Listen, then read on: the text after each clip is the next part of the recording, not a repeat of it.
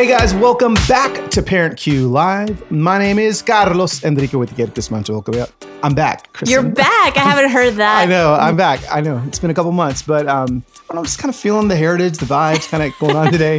Uh, yeah. Carlos Whittaker hanging out here with Kristen Ivy. How are you, Kristen? So good. Christina? very good, very good. Um, well, we have got a, we've got a fun show for you guys today lots of conversations, uh, not only with our guest, who I'll talk about in just a second, but conversations with each other we're going to be having in just a moment that I'm super excited to have with you, Kristen. Uh, but first and foremost, the, the main man of the hour, uh, the interview we're going to have is with Steve Argue. And Steve is the assistant professor of youth, family, and culture at, once again, our friends, Fuller Youth Institute. These guys are giving us lots and lots of content. Yeah, Just good, good stuff. stuff. to think about. Anytime you get to sit down with Steve is time well spent. Um, yeah, I think absolutely. No, he he not only time well spent, but it's because he's done so much. I mean, he's been the pastor, uh, one of the pastors from Mars Hill Bible Church.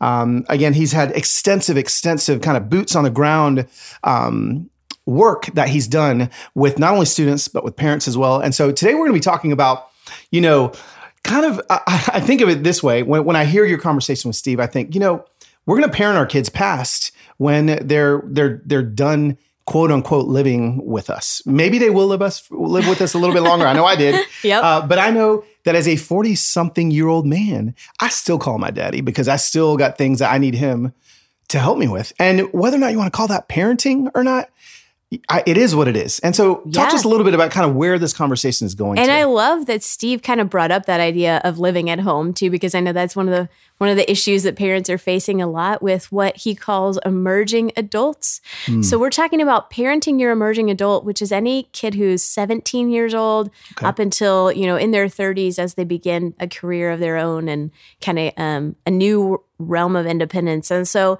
it's this new phase of parenting that for mm. a lot of us we haven't really considered before. What right. does that really look like? What and, does that mean? And we're all going to go through it. Right. So talk about it. Yeah. You know? And that's what you guys And do. this is Steve's expertise too. I mean, so he good. has lived this for the last um, several years. He's just become hyper focused on this as a researcher and so has really delved into the world of emerging adults what it looks like, what questions they're asking, what issues they're facing.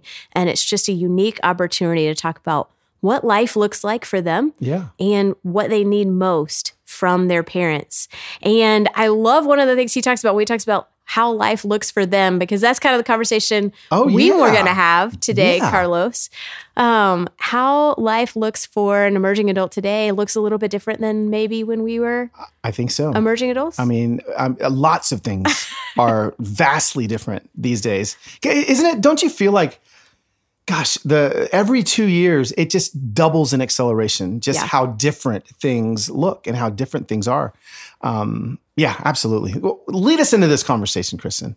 Well, I mean, it's easy for me to think I get tricked by time somehow. You yeah. know, I think I'm a lot younger than I am, and then something will happen or remind me, you know, that more time has passed than I think. Yeah. And so it's so easy to look back and think like I know what it was like to be, you know, 21, 22 years old. I remember it like it was yesterday, and yet it's changed. Mm-hmm. Life has kind of moved on. So for example, you know, when I went in sixth grade, let's yeah. take sixth grade, sixth back grade. up, back up to sixth grade. Rewinding. for Kristen, for Kristen, I was Kristen Street. Yes. Before I was Kristen Ivy, Kristen Street was on a charter bus going to Washington D.C. for a field trip. Wow. When I went on that field trip, the item that I took with me that was my prized possession was my camera. Uh-huh. With a little strap around it so oh, I could yeah. keep up with the case. Absolutely. And I had an extra roll of film so that I could take up to 48 pictures Whoa. at my trip. Your parents loved you. They did. They, they packed me with two rolls of film. but today, in today's world, if you're going on that trip with your kids, yeah. you know, I mean, they're using their phone. They can take as many pictures as they want. They can delete them in real time. You see it in real time. You don't take it to get developed anywhere. Mm. So photography has forever changed. That has forever changed. That's something that's completely different. Um, I was having a conversation with my 13 year old the other day. We were playing some game where uh, I can't remember what the point of the game was, but I remember she read the word in the game computer accessories. And she knows what a computer is. Um, and and I think to her, accessories is like what she gets at um, Claire's or you know at like the the bins at Target and stuff like that. And she's like, Dad, what's a computer accessory? And I was like, What do you mean, what's a computer accessory? It's the things you plug into the computer. And again, now I'm rewinding back to 90s, late 90s self for me. When we bought a computer, A, it wasn't a laptop. Okay. it was, it was, it was a computer. The computer was like a computer, like Right. a tower. Um, and then you had to plug a mouse in. Then you had to plug a uh, monitor. They called it computer monitor in. then we had to buy speakers. And all Right. of these things were computer accessories that kids these days don't need those. Yeah. Not only that, they don't need computers Yeah. anymore. You know, the, the computer itself is becoming an accessory to the Mm-hmm. phone. Um, they, they can go, you know, my daughter for a research paper just researches, just goes on Wikipedia on her phone, you know? Yeah, So, so yeah, that's, Wikipedia. that's completely different No, as well. no, we were on the card catalog, Oh. Dewey Decimal System, Dewey Decimal you know, System. pulling out the little the little tray. The little tray at the, I mean, do, do, do high schools even have those things anymore? I'm not sure. I don't, I I'm don't not sure. I don't know either. But yeah, that, that Dewey Decimal System was, I, I, I definitely never, never figured that out. I, I always appreciated going to the church library where things were just in alphabetical order. you know, this is kind of how it was. I mean, another thing that was different was Friday night movies. I remember Oh, yeah. going to a Friday night movie night at a friend's house meant that you all had to kind of meet up, drive to the blockbuster, Yes. Go down to that back aisle with the new releases. New releases, always and then the they have like a full shelf, you know, and you're just hoping that you get there before they sell out of, you know, the Truman Show. Yes. Because you got the cover and then you're looking for the video behind the cover. Yeah. And, you know, for kids, no- no concept none. of, what, of the new release Zero. wall. No. Zero. And then if you didn't see it in the new release wall, you would walk up to the front to the recently turned in bin and you would just Yep. kind of dig through Yep. that to see if, uh, and Maybe then someone's brought it back maybe already. someone's brought it back and maybe they just haven't put it back up on the wall. Uh, and then, you know, for those of you that are even a little bit older, remember you'd have to pay what a dollar if you didn't rewind your your VHS. Oh, yeah, please be kind. Please be rewind. kind, rewind. Come on, Oh man, it's so good. those are the kind of things that like they don't really know that. No, I, they ex- don't. I would expect someone to know that. They don't. They don't. they That's don't know that. amazing. Uh, what about when you met somebody in high school, Carlos? You would ask for her digits. Uh-huh. Oh, Maybe yeah. you'd get Uh, her phone number. Yeah, I mean, I don't even know if digits were the word back then because, like, I, you know, that I would, I would definitely ask for a phone number, and then I would, uh, I would, I would wait until you know, maybe seven when I knew that dinner was over, Okay. uh, because when I would call her, it would wouldn't be her that would answer; it would always be her mother or her father, and so I because you know, the number you had was the house it was phone. just a house phone. There was Yeah. there was no cell Yeah. phone. it, it was the house phone, and so yeah, like we would call each other and and talk. Mm, yeah, you- Remember? right. We talk. Well, I remember my parents having to teach me how you appropriately answer the phone or how, you know, because it was this like, it's the home phone. Right. You never know who's going to be calling. This is kind of a, yeah. oh, that's Street or home? street. Oh, Yes. sorry. it's like the one you drive down. Yeah, it's like the one you do. Wait, it wasn't Jason Street from Friday Night Lights? Did you ever watch Friday Night Lights? Yes. Yeah, Friday Jason Night Street. Lights. Yeah, definitely. So Street, like him. Street. You're related to that like guy. that. Yeah. really. Huh. So, so things are different. Things are different. Things are different. different these days um, for the youths. Than they were for us. and uh, what what I, what I love though is the conversation you did have with Steve, and so we're gonna hop into some of those differences and then ways to make them not so massive. So, without further ado, here is Kristen's conversation with Steve Argue. Hey, Steve, it's so good to be here with you today. Hey, Kristen, so good to be with you as well. Now, you are the father of three girls. Um, tell us what their ages are. Yes, I have three daughters. My oldest, Kara, with a K, is 22 years old. My middle daughter, Elise, is 20 years old. And my youngest daughter, Lauren, is, she just turned 17. So we are living, we are living the dream right now. Now, so you're right in this zone that we're going to be talking about today. And that's what I just love so much about your research and also your family when I sit down and have an opportunity to talk to you. So, talk to us for a minute about what is an emerging adult? I mean, that's kind of a new, strange phrase. Yeah, the term emerging adult hasn't uh, been around for a long time, probably just a couple of decades. And so there's a lot of new and upcoming research coming out of this whole uh, phase, which is super exciting. But if I could sort of summarize what emerging adulthood is, I'd say it's a segment of an expanded in between period between childhood or adolescence and adulthood. And researchers sort of identify this period as those ages 18 up to 30. who are experiencing unprecedented freedom and pressure as they make their way toward adulthood. And um, they're similar but different than maybe a more familiar term that maybe a lot of us have, have used or have heard, and that is of millennial.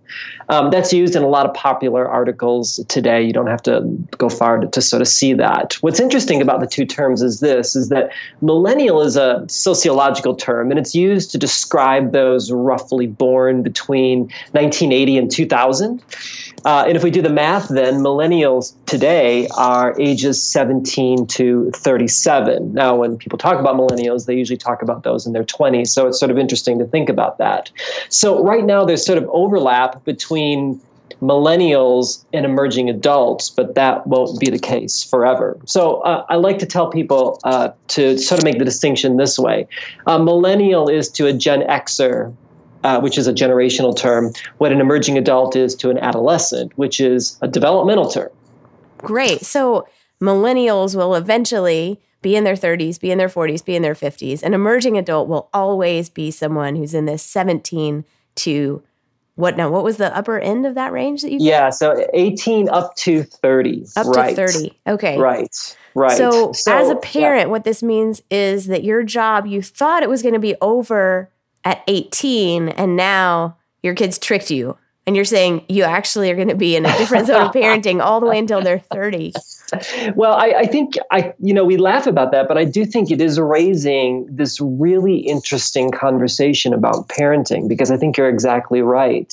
Uh, in generations past uh, we have discovered that people were getting married younger. Uh, a lot of times you would graduate high school and then you could go out and make a living, or maybe do four years of college and then go out and make a living. And so uh, I think what you see is that the parenting role sort of ended because their kids were sort of on their way making families of their own and careers of, of their own. What we're seeing from the research now is that people are getting married later. Uh, it's taking longer to grow up, and they're doing not only college, but graduate school or technical school or military or a lot of different things.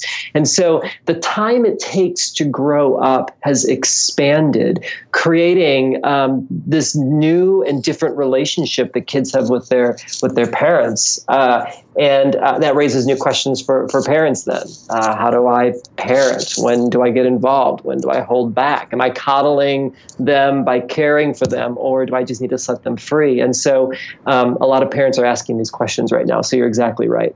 Absolutely. So you're going to answer all those questions for us. Right? yeah, I'm trying to answer them in real time, Kristen. real time. I mean, talk to us a little bit about the real time. What does this look like in your home? or what has it looked like? Yeah. Uh, well, it's looked like a lot of different uh, things. I mean, um, I, I, think uh, you know. I, I have uh, a daughter, Kara, who just graduated the University of Michigan. Um, she's a smart kid. Um, uh, we moved out to California, and uh, after she graduated, she moved out to to live with us. So we're trying to navigate what it means for her to be an independent, uh, emerging adult, finding her way as she is doing art and also uh, finding full time employment, uh, and finding her way with that. Um, she just actually called me right before this podcast podcast. She just had a job interview, and we had to process that together. And so she was super excited about that. But um, but at the same time, she she likes her space, and so we've had to have a lot of talk about what it means to be in our home, but also to be independent and responsible. Uh, my middle daughter Elise, um, who is right in the middle of college right now, um, we're trying to help her sort of plan for the future and think about what comes after college and the choices that she makes. And our daughter Lauren, she's sort of in the cusp of what what's next. And uh, again, I think we're having those conversations uh, with them uh, as well. So I think it's just sort of anticipating and trying to help them sort of navigate the next steps of life that they're making. And at the same time, I think as a parent, um, not running ahead or mm. or holding them back, um, uh, which is a growth edge not only for them but for for parents uh, as well. And I think this is the thing that I probably learned the most, probably as a researcher and just also as a dad, is um, you know this parenting thing is number one, it's courageous. I think it is so courageous. It's also improvisational. I mean, it, there's no formula as we know, right? right. I mean, if we're young or old. Um, but it also has this dynamic where we have to realize that as parents that we are constantly changing as well.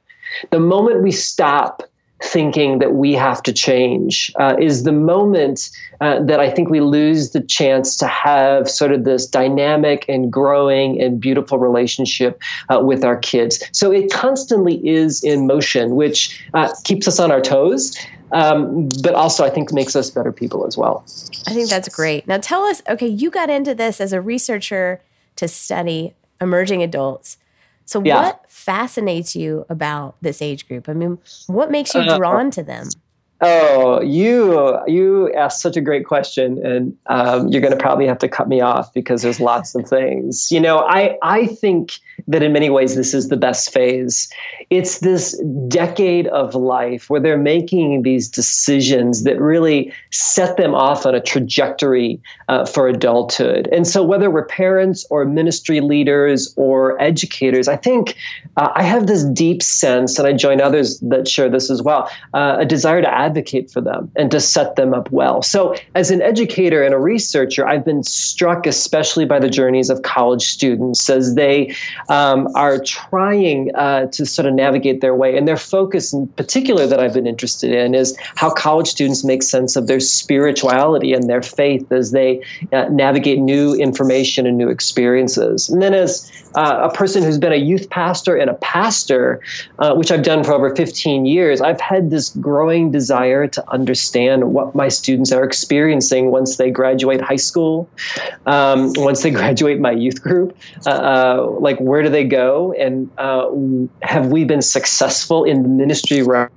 of setting them up for spiritual success. And then, uh, as I've already mentioned, and as you have alluded to, I think just as a dad, uh, I, with my wife Jen, are we just want to be good uh, parents and uh, try to parent uh, well in this uh, really, really important uh, phase of, of, life. So I think all those things, uh, through different sort of hats that I wear, have motivated me to dive deeply into uh, into this topic and try to figure out well if we can understand their stories and we can give voice to emerging adults and their experiences, then we're going to understand them more, and then we're going to be able to support them more, and we're going to be able to advocate for them for more. And I'll tell you something: if we can do that, that's a that's a winner for them, and it's a winner for us. I think that's just great. I love your energy for this age group um, getting to hear you know what motivates you in all of your studies and everything that you've kind of looked into. So for the rest of us who haven't walked that journey uh, help us know what are some common misconceptions? You know what are the things that you feel like um, adults who haven't gone on this journey help us have a little bit of empathy. What are misconceptions yeah. that we have about emerging adults yeah, great. And I love the word empathy. I mean, this idea of empathy is really just kind of coming alongside, right? Sort of putting ourselves in another person's shoes. We, uh, our questions change, our perspectives change when we do that. So I would say there's a lot of misconceptions. And I'll be really honest with you. I'm not speaking as the expert right now. I think I would just say I'm guilty of these misperceptions, conceptions as much as anybody. So our miscon- misperceptions and conceptions uh, are probably a few. And there's probably some that we can consider. First is is that I think many adults, because they lived in their 20s, uh, think that they understand people in their 20s, and they make that deadly move when they say this phrase, when I was your age. As soon as they say that, and you know, I know that adults mean well when they say that, but as soon as they say that, um, there's a disconnect because when I was in my 20s, d- people were dressing like Duran Duran. The internet didn't exist. I used a cassette Walkman. I wasn't expected to study abroad like my daughters are for their college program. Um, my peers were getting married much earlier than um, than now. Um, you know, there I wasn't competing with the person just in the same city. I you know like people like emerging adults now have to compete with people on the other side of the world. The worlds of 20 somethings today are dramatically different than the worlds of 20 somethings when i when say i was 20 and i think just stopping for a moment and understanding that um, is really helpful because if we don't, what we do is we superimpose uh, our experiences on them and we place expectations on them uh, for a world that doesn't exist for them anymore. That's great. And I think that there's probably um, a risk that we run in this age group in particular. I'm thinking just in my own journey, my, my kids are a little bit younger. I'm less likely to say, you know, when I was your age and I was five, um, but I can see as your kids get older, there's probably more of a tendency to think, you know, no, I remember being 22. I remember being 24. I, am I still feel like that was yesterday. And so um, it is easy to forget how many years have passed, how much has changed. You, you make a great point. I do think we remember our high school years, and I do think we remember our 20 something years. What's interesting, though, is that most people people only remember the, the good parts, right? You, you know, when somebody says, oh, you know, actually middle school was really great for me, we know they're lying. no, middle school wasn't good for anybody.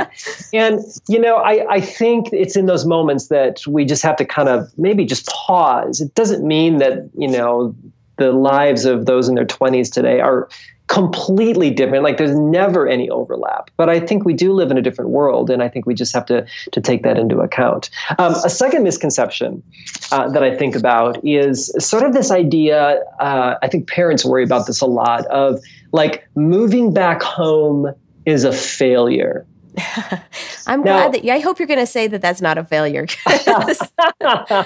it's not. You know, uh, so I think there are many cultures where this has never been thought of this way. You know, living in with and supporting parents has always has been an honorable act and it's part of of culture. But for many adults, uh, they would consider moving back home uh, this failure and embarrassment. Sort of, uh, you remember the movie Failure to Launch? Like that's sort of the caricature of of what that means. What's interesting is that um, there are, is research, like the Pew Research and others, that have said that over 30% of emerging adults are currently living at home with their parents. Okay, so uh, w- uh, one in three are, are, living at home, and we can either bemoan this or we maybe can ask why. Uh, and one of the answers could be this: is that research suggests that adult markers valued by previous generations, like getting a job or getting married or parenthood, aren't the same measures emerging adults today use to define uh, adulthood.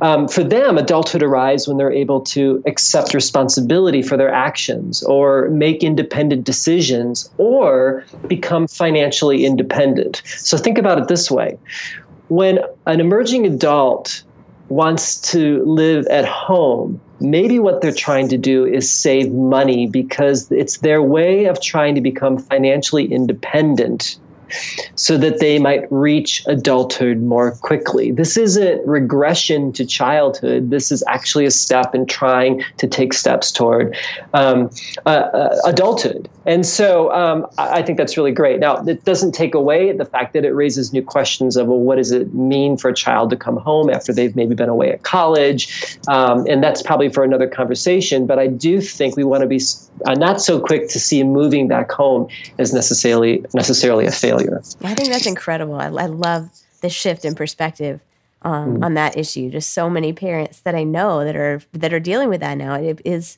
a big trend. Um, so, yeah. what are some a few things that you would say to a parent who's parenting someone in this phase? Um, you know, what advice would you give them? Oh, well, I have uh, a lot of, adv- well, I don't know if I advise, things I've learned, things that I've. I've what I've are a few about. ideas that they could try? I think uh, some things that they can try are, are probably uh, this. I, and again, I don't know if this is research or autobiographical, but I, I think that emerging adults need parents who listen more than give answers. Um, uh, we used to have for a long time in our family room a frame picture that had the words on it, Tell me more. And what we wanted to do with this was just, I think it really captured sort of the spirit of our conversations, uh, where we are more sounding boards than quick answer people. The answer actually is in, not in the final decision, but it actually is in the process along the way. So my middle daughter, Elise, um, this last year, she had to figure out where she was going to go study abroad. And I, I said, Well, where do you want to go? What are you thinking about? And she would say things like, Well, my friend Jess wants to go to this country, and I think I want to go there with her. Or my friend Amy is thinking about going to this country, and I'm thinking about wanting to go with with her. And I had a moment where I actually, I think I parented right. I just said, Well, where do you where do you want to go? And um, she thought about it and she said, Well, I'm not, I don't, I don't know. I said, Well, what if you came up with a criteria of things that you want to do and that you are excited about? I know friends are important to you, but you know, if you could just set that aside for a second, what would you uh, come up with? Now, I'd love to say that she just kind of came back and, you know, had like the perfect answer. Um, she actually um, came back and she said, Dad, I want to go to this country that has the gross national happiness as a, as a gauge. that's, a good, like, that's a good I'm criteria. Like, you want to go to Bhutan? I, I, and then I had this moment where like, I don't know if I'm really comfortable sending you somewhere near Nepal. I don't know if that's the case. But then she came back again and she actually put together this criteria of things that were important to her. And she ended up going to Spain and having this amazing uh, trip where she didn't go with any of her friends but she lived into something that really was an expression of her values and what was important uh, to her. And I think for whatever happened in that exchange, I I, had a, a parenting moment where I took the time to listen rather than just tell her what to do. And I think it it changed the experience for her, but the process of getting there was just as significant as uh, her actually going on this trip. And so, you know, I think that this idea of being the sounding board, this tell me more sort of posture, I think is really, really uh, great. Uh, another thing that parents can do is that I think parents, as their children are moving from sort of adolescence into emerging adulthood, um, parents need to use new language. Now, I learned this really quickly, and um, uh, as I found out uh, the hard way that it's so easy for me to go into dad mode. And I experienced this with my oldest daughter, Kara, when she went off to college for uh, the first year. We would talk on the phone, and I would say things like, uh, So, what do you have coming up? Did you get your homework done? How late were you out last night?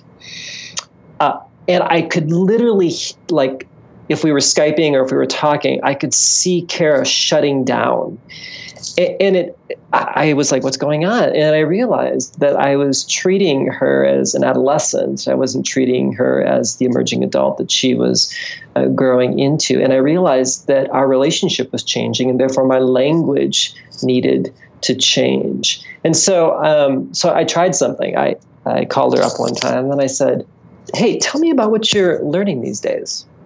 What are you excited about?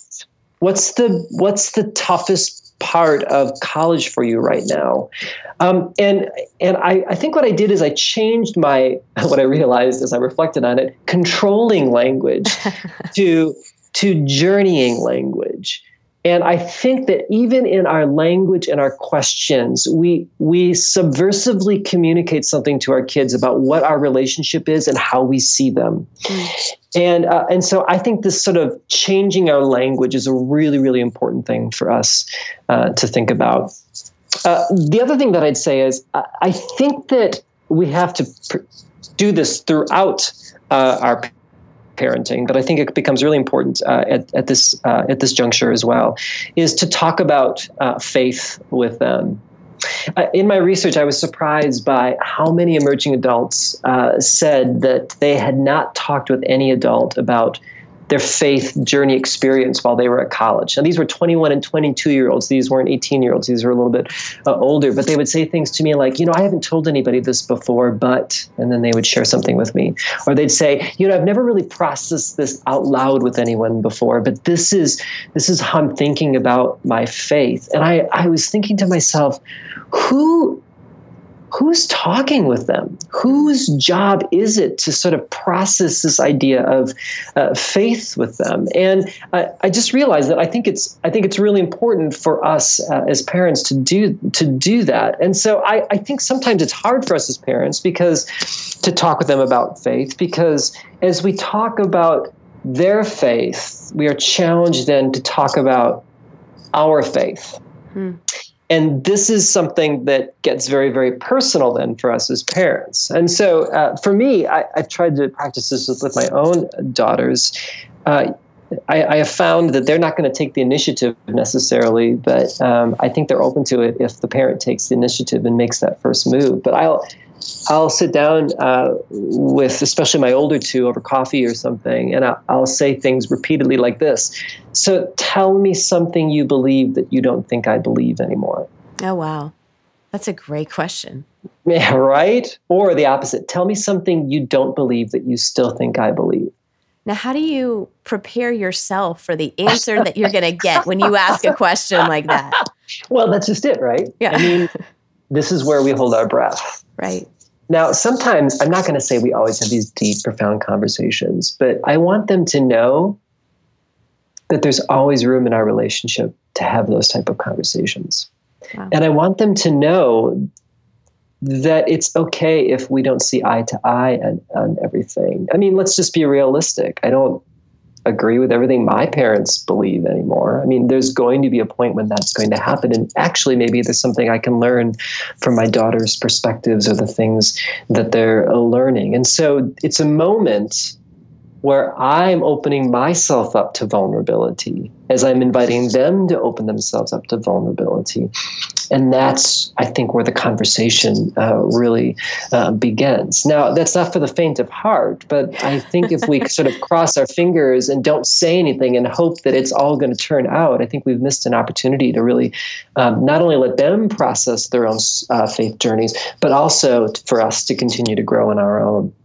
That's incredible. I love the shift in language, the shift of um, kind of a transfer of power, even a little bit of saying, hey, Absolutely. we are um, in essence on more equal terms. And um, I see you and respect you as an adult, um, even though you're still kind of figuring it out. Um, yeah. Absolutely. Absolutely. Yeah. I think you're exactly right. The shift in power is a great way of putting it.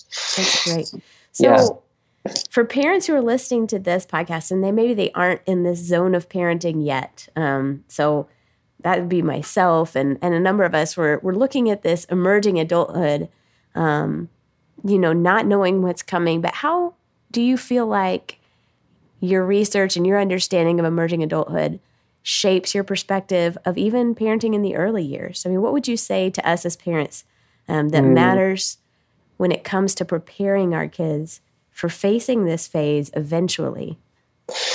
Uh, yeah, you know, I, I think um, there's a lot of ways to think about this, and I'll, I'll use this metaphor, and it's not mine, but um, I'll tie it into faith, but I think it's broader than that as well. Is that sociologist Christian Smith, in his work on adolescent and emerging adult spirituality, talks about this lost language of faith in religious families. That faith or faith or God talk has kind of gets relegated to church and sort of in special sort of uh, environments. So it's kind of like the French you took in high school kind of gets lost when you don't use it, right? This loss of faith language. And I think I'm compelled by this metaphor because I think the best thing we can do is to talk about God in our daily living, in just sort of the everyday things that we do. Our language of faith then becomes more natural and integrated uh, and not awkward and out of place. And I think if we broaden this idea of faith, I think there's something very intimate about talking about faith. It, it gets to something that's very personal. And I think if we can practice talking about um, real personal things with each other, I think that it keeps the relationship close. Too often, I think in parenting, I don't care what age it is, is we we default to the list of things that we have to do for the day, and we talk about tasks and we talk about. Um, uh, appointments and to dos rather than talking about opinion and heart and feeling. And so I would just say, um, I think as parents, no matter what the age, and this will help us if we start early and then we continue to graduate into adolescent and emerging adulthood, is to start these things early because then they don't seem weird later on. So, I mean, simple things. Um, pray together, share your day together, talk about what you're learning, maybe in the scriptures or a book that you're reading, share a little bit about what's going on with you. I love the concept of starting early um, mm-hmm. and doing what you want to be true later, um, just all along the way. Yeah, yeah, I you know, and I, I think the beauty is is if you're a parent uh, of young children right now, you've got so much time to actually do this. Like take advantage of the fact that you're thinking about that now. It's not that if you've got high school kids that it's too late. It's never too late. I mean, any step in that direction is always powerful. Um, but I think we have to, as parents, to uh, be really careful to not go, well, I can do that later, or I can do that next year. I think the the moment is now to start sort of cultivating the type of relationship you want with your kid uh, for the future. Uh, and I think that can be really, really helpful. Uh, another thing I'd say to parents, and I, again, this isn't research, this is more my experience, but I've, I've had a number of younger parents uh, entered into these conversations. Um, I'll I'll talk with a parent or a dad, and they'll just have this blurry-eyed look in their face, and they'll be like, "All right, my my kid won't go to bed. They keep getting up, and they want to know where I am. I like." um, and I can't get anything done, and they're always pursuing me, and I'm exhausted. You know, and I I said. Uh, to, to one particular parent who was talking about this, I said, you know, um, your kid won't stay in bed, but there will be a day that will come where they'll never leave their room. Hmm. And uh, something happens, and I don't know exactly when. It's different with every kid, but the pursuit changes yeah. where they will stop pursuing you and you all of a sudden have this moment of like wow i've got more time this is really really great but it struck me one day that i realized that the pursuit had to be reversed and i had to pursue them. And i think that as kids get older as we parent we have to constantly ask that question. What does it mean what does it mean for me to kind of pursue them, to knock on their door, to sit on the floor in their room and say, How was their day? How was your day? Because they're not necessarily going to come to me to do that when they're freshmen in high school because they feel overwhelmed or they're talking with their friends uh, or whatever. And so I'm always looking, even now as my girls are older, uh, for ways to say, "Hey, um, I'm going for a run. Do you want to do you want to come with me? I'm I'm going to the store. You want to come along? I'll buy you a coffee if you go. You know, I mean, whatever it takes. And it's amazing how they'll um, pick you uh, pick up on that. And I, every kid is different. So like my oldest daughter Kara, it's like sitting in a coffee shop. I've like I'm really proud that she only drinks like really good coffee because I've like I've taught her well. So we will find cool like coffee shops, and then that's our space. For my daughter Elise, she will she cannot sit still. It's got to be a bike, a, a, hike, a walk, or a run. And I can usually convince my daughter Lauren um, to go for a good run or a great morning breakfast. Or the other latest thing that uh, that we've connected on is she takes me dress shopping for for her dances, and I'm like. Why me? And here's the reason. She thinks I'm good luck like whenever I go with her, she finds like she says yes to the dress. So I'm either like a sucker, and I'm like will probably pay more than her mother would pay. That's probably part of it. But I, it's really funny. I'm like her good luck charm. So you know, again, I think we find the areas of connection with our kids, but we've got to like have that sense to pursue them um, because they're moving at 100 miles an hour and we're moving at 100 miles an hour and it just isn't we're not going to just randomly bump into each other so I think that's that, amazing. I love I love that imagery, and I love um, the way of thinking about that pursuit shifting because mm-hmm. our kids really do need someone to pursue them and to keep showing up to let them know, you know, you are worth it, and I'm going to keep pursuing you. I'm going to keep listening to you, um, and changing what I need to change to fight for this relationship. So. Um, mm. Thank you so much for Absolutely. for those words. Um, this has been a great mm, conversation, and um, I'll look forward to many more.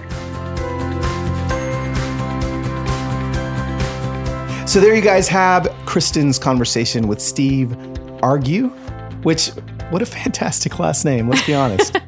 and if you talk to Steve, he I don't think he ever argues with anyone. no, the like the least argumentative person on the no. planet. So chill. Yeah. Chill. Cali vibe. Absolutely. No arguing yep. with Steve. Um, it was Steve no argue. Steve no argue. Steve, we're gonna make your middle name no. Yeah. So Steve no argue. Uh, but what a great conversation you guys had, you know, and uh, parenting definitely continues on. You know, it's it's beyond what we're imagining the end to be. Make sure you guys are hanging out with us on Instagram. Instagram, we are just at Parent Cue. Uh, if you go to Facebook, facebook.com slash parent Cue.